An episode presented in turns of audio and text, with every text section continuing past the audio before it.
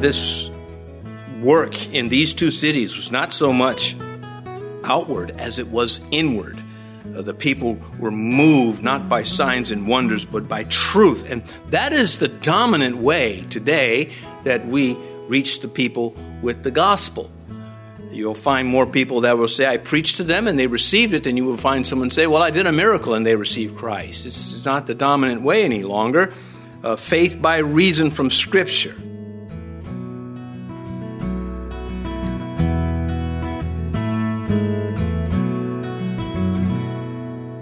This is Cross Reference Radio with our pastor and teacher, Rick Gaston. Rick is the pastor of Calvary Chapel, Mechanicsville. Pastor Rick is currently teaching through the book of Acts. Please stay with us after today's message to hear more information about Cross Reference Radio, specifically how you can get a free copy of this teaching.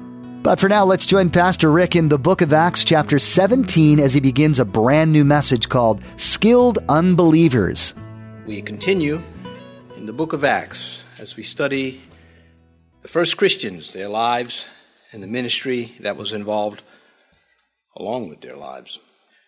We'll take verses 10 through 21 in our exposition, but we'll read verses 16 through 21. Beginning at verse 16 through 21. Acts chapter 17. Now, while Paul waited for them at Athens, his spirit was provoked within him when he saw that the city was given over to idols. Therefore, he reasoned in the synagogue with the Jews and with the Gentile worshippers, and in the marketplace daily with those who happened to be there. Then certain Epicurean and Stoic philosophers encountered him, and some said, What does this babbler want to say? Others said, He seems to be a proclaimer of foreign gods because he preached to them Jesus and the resurrection. And they took him and brought him to the Areopagus, saying, May we know what this new doctrine is of which you speak. For you are bringing some strange things to our ears. Therefore, we want to know what these things mean. For all the Athenians and the foreigners who were there spent their time in nothing else but either to tell or to hear some new thing. Well, he had been chased out of Thessalonica. In verse 10, we'll pick that up in a moment, but this morning's message is entitled Skilled Unbelievers. Last week we considered skilled believers, and it just worked out that way.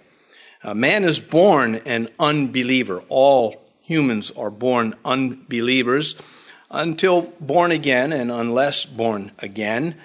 Uh, but until that time, if they remain in an unbelieving state, as time goes by, they become more skilled at being an unbeliever. And these are the things we face. This is what Paul was facing. Psalm 51 Behold, I was brought forth in iniquity, and in my sin, and in sin my mother conceived me. We are born with a nature that is subject to disobeying God. Romans 7:18 For I know that in me that is in my flesh, and the flesh is that part of us in this context, that part of us that is against God. It's natural. It's the sinful part. He continues reading the whole thing in context. For I know that in me, that is in my flesh, nothing good dwells. For to will is present with me, but how to perform what is good I do not find. And so a person can be skilled in meaningless practices in life if that's what they give themselves to. You reap what you sow. And if you sow to the flesh, you reap what uh, the flesh has to offer you. And this is, of course, one reason why we Christians try to spend so much time in the scripture and obeying the Lord and becoming better at uh, serving Christ if we can. Christ likeness is what we are after. If we look at verse 21 again, just to again be reminded these unbelievers were skilled at being unbelievers. There in verse 17, for all the Athenians and the foreigners who were there spent their time in nothing else but either to tell or to hear some new thing. Well, this is important to me as a Christian because I want to know how Paul dealt with these things. That's why these lessons are here. These men had been without truth about the true God. They had plenty of things about the fictitious gods that were made up. And it was, it didn't serve them well. Did nothing for them. They would have been just the way they were had they not had these foreign or fake gods. To be good at life without Christ is to fail at life. And when Peter said to Jesus, Where else can we go? You have the words of life. You have them. No one else has got them. That was true when Peter spoke it, and it's true forever. Unfortunately, many Christians don't really believe that. They believe that if you need if you need how to go through life, you got to go somewhere else other than the Word of God and the people of God, and that is unfortunate. Do believers, or let me put it this way, do unbelievers believe that they are automatically ready to face God? Well, they're all all mixed up. They're entangled in the sin that they're born with. What, what are they going to do about that? Well, that's where we come in, of course. That's why we study the Word of God. To be built up in Christ, to be more Christ like, to face our own sin, and to keep it in check as best we can, and to be used by God to preach the truth to those lost souls around us. And that's what we find Paul doing. So we look now at verse 10 of Acts chapter 17. Then the brethren immediately sent Paul and Silas away by night to Berea when he arrived, they went into the synagogue of the Jews. And so he's chased out of Thessalonica, as he was chased out of Philippi before that. He will also be chased out of Berea. He will leave Athens and get to Corinth, but that comes later. And so here's another escape from another satanic attempt to harm him. Satan has, is instigating unbelievers, and they have become a violent threat Looking back at chapter 9 of the book of Acts, then the disciples took him by night and let him down through the wall in a large basket. That records his escape from Damascus.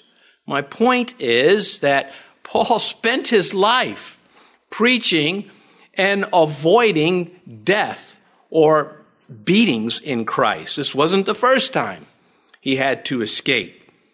And we hear nothing of the miracles and outward signs in the city he just left, Thessalonica. We hear of the Holy Spirit at work there. That's going to be the case here at Thess- uh, Berea also, where he has just arrived. The power of the Holy Spirit moved in the hearts of the people at Thessalonica and in Berea through the preaching of the words, the word of Christ, the word of the Bible.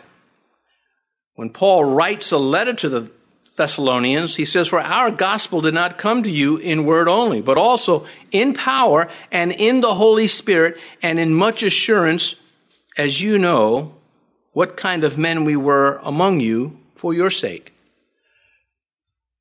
His effective ministry, that efficacious ministry in Thessalonica and Berea, was a product of him preaching the word, but also his testimony, his lifestyle, how he carried himself how he himself attempted at, at the very least to practice what he preached the miracle of assurance. And it is a miracle to know that God has got me, that the grace of God is freely given, and it is not given so that I can doubt it, but that I can embrace it. And that allows God to use me more. Uh, this work in these two cities was not so much outward as it was inward. Uh, the people were moved not by signs and wonders, but by truth. And that is the dominant way today that we reach the people with the gospel.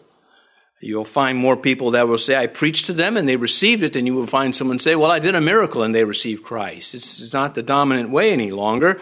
Uh, faith by reason from Scripture.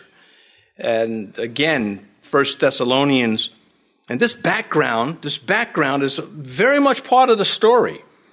Because when we don't have the background, we say, well, we wish we had a little bit more information. Well, we've got some here from Thessalonica, even though, again, we're in Berea now, but that city that he just left, he's going to write them, these letters we have. He says, For from you the word of the Lord has sounded forth. I wish that would be said about me. Because of you, the word of God has sounded forth. You didn't bury your lamp. You didn't put it under a bushel, but you let your light shine before men that your Father would be glorified. And we don't have to do this in an ostentatious way. We be very cool headed and calm about the whole thing, poised. He says, not only in Macedonia and Achaia, but also in every place where your faith toward God has gone out, so that we do not need to say anything. The testimony of these newborn Christians in Thessalonica was spreading to people. What do Christians, what do people say after you've left the room? Yeesh. Man, I thought they'd never leave. Talk about loveless or twisted up or self centered or something else instead of, boy, that was, that was just really great what the person was saying or the, what they do. Uh, you say, well, this puts a lot of pressure on me. So that's what life is. Uh, life has all sorts of pressures. If you focus on the pressures, you won't get it done. But if you focus on the Lord, you will overcome. He says, when they arrived, they went into the synagogue of the Jews, it says here in verse 10. I traveled about 45, 50 miles, about a three day walk from Thessalonica to Berea. And he goes to the synagogue, as was his style, as was an effective style of his ministry. Can't do that today, not easily. Uh, he writes to the Romans years later, For I am not ashamed of the gospel of Christ, for it is the power of God to salvation for everyone who believes, to the Jew first and to the Gentile. And here we see it in action. It's a proper course of ministry of how, in those days to first go to the Jews, and we, we've discussed that in previous sessions. And if I am repeating verses from other sessions, I do not apologize. Those verses just don't grow old. There's always something. I'm not ashamed of the gospel. It's the power of God. It is the power of God to overcome lies out of hell, and there's nothing else that can do it. There's nothing else that you'll ever find that can overcome the lies that are straight out of hell against the character, the person, the truths, the commandments of God. You have to come to the Bible. And uh, there is, this is where Paul was trying to bring them.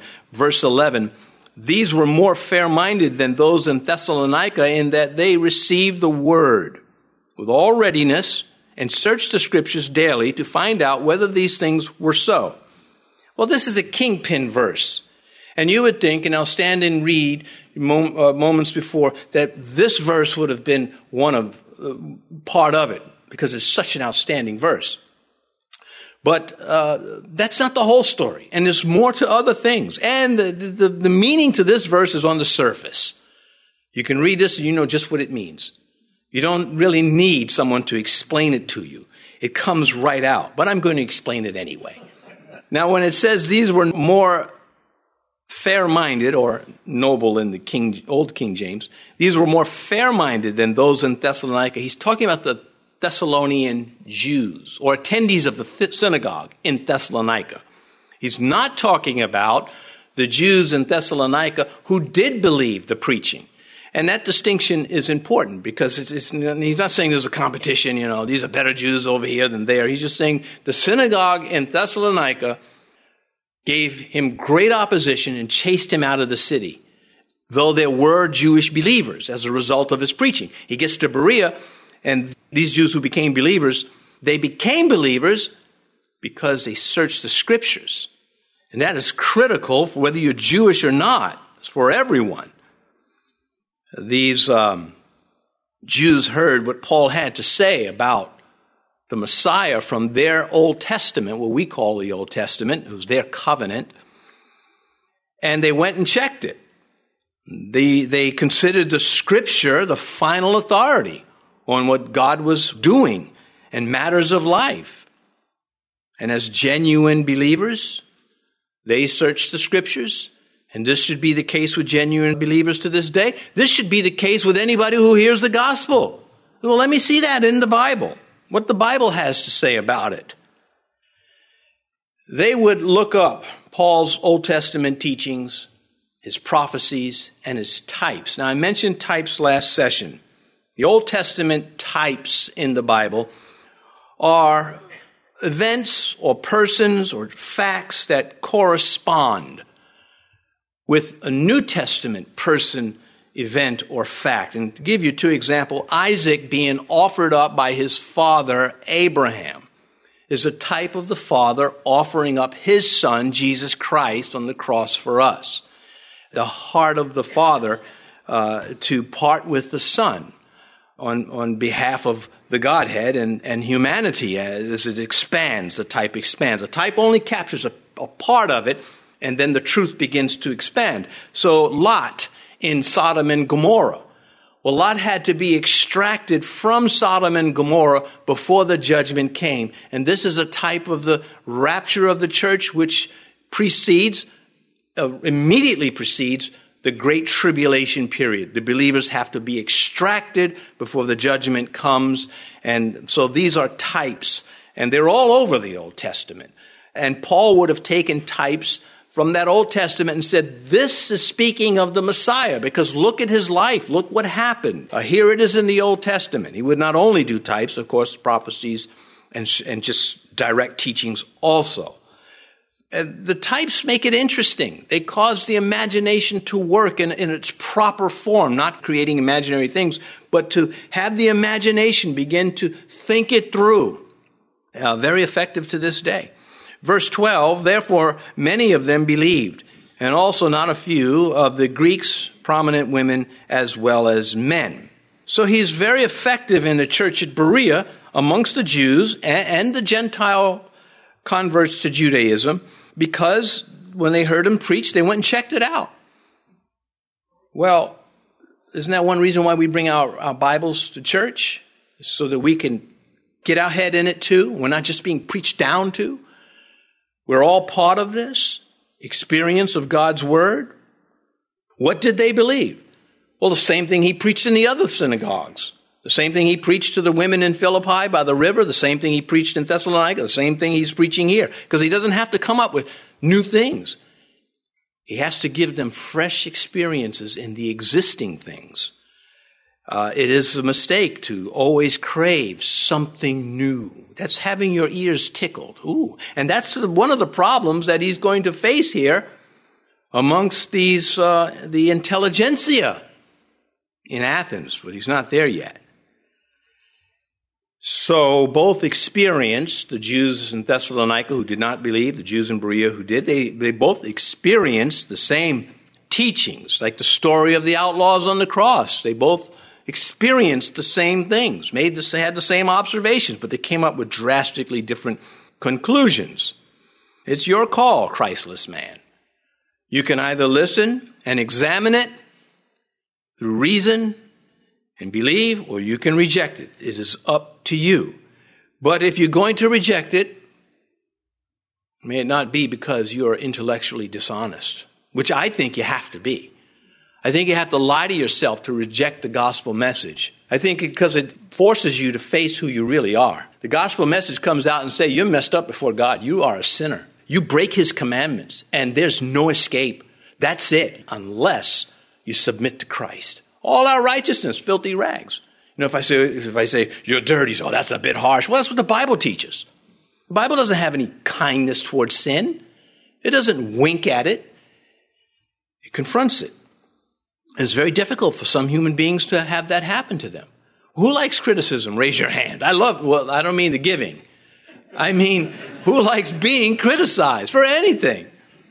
Years ago, I, I, I was a an inspector in construction industry, and I would inspect all welds, welding, you know.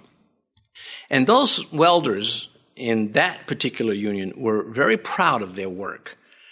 They took a lot of pride in it. And if you joked about who did this, oh man, you better get ready because they did not fool around.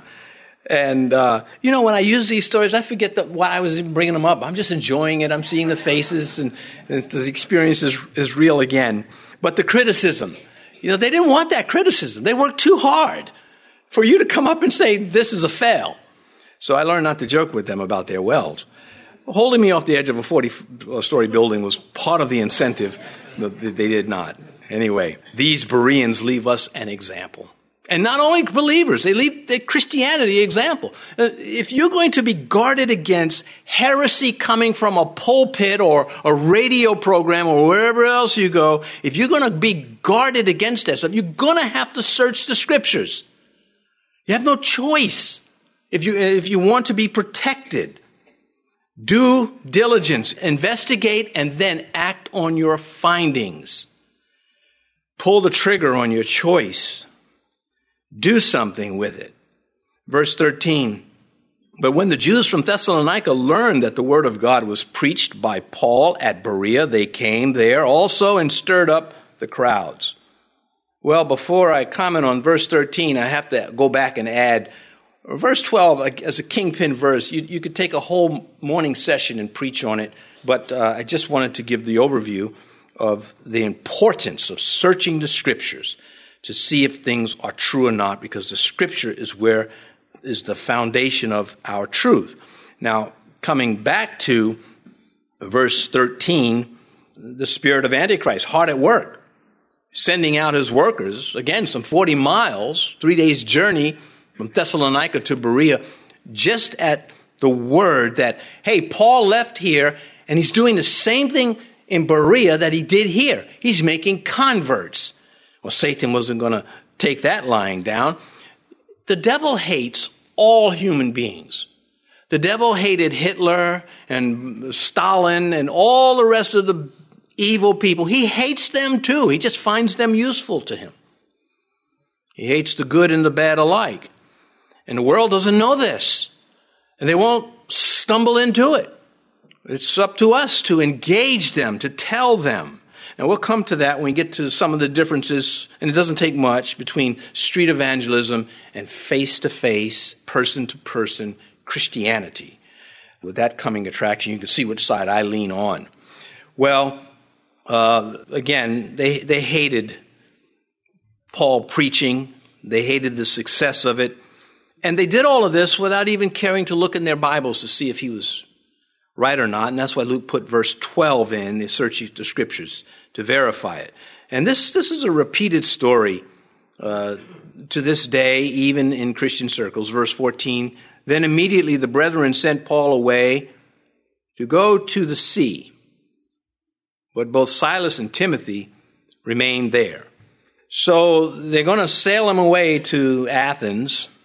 Jesus said in Matthew 10, When they persecute you in this city, flee to another city. There's a time to run and not just be, you know, a pincushion or a punching bag for the devil. I'm sure Paul was saying, "No, I'll stay and trust the Lord," and others were saying, "Listen, Paul, we you'll do you'll be more effective for the kingdom if you can speak to people and and not just die or just spend all of your time recovering from your beatings. If you want to be effective in the gospel, you, we got to protect you." Now, Titus and Luke, where are they? Because they were part of Paul's entourage earlier. Well, they're still back in Philippi. The, the church there, that fledgling church, needed leadership. And it, the story reads, highly likely that's where they are. Paul will, and Titus will rejoin later. And Paul was in the habit of dispatching men.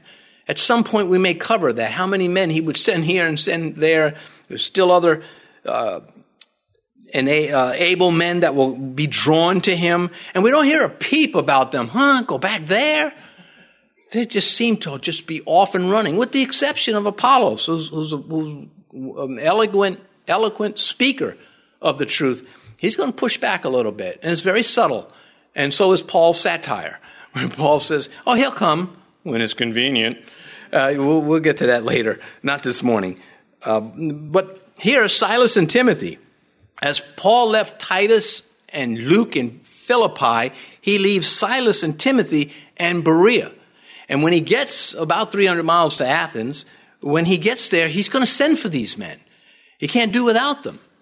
But he is careful to leave leadership because he understands if there is no shepherd, the flock will be devoured and in the sense of the heresies will come in, the false teachings will come in. And one of the proofs of this is John's letters dealing with Gnosticism that had invaded Christianity. And, and now it's gone. We got other problems. But anyway, verse 15 so those who conducted Paul brought him to Athens, and receiving a command for Silas and Timothy to come to him with all speed, they departed. And so there you go. These guys that conducted Paul, they were trustworthy and able men, also protecting him physically. They arrive in Athens together. And when he gets to Athens, he's going to send back to Berea for Silas and Timothy to come with him with all speed. You've been listening to Cross Reference Radio, the daily radio ministry of Pastor Rick Gaston of Calvary Chapel in Mechanicsville, Virginia. As we mentioned at the beginning of today's broadcast, today's teaching is available free of charge at our website. Simply visit crossreferenceradio.com. That's crossreferenceradio.com. We'd also like to encourage you to subscribe to the Cross Reference Radio podcast.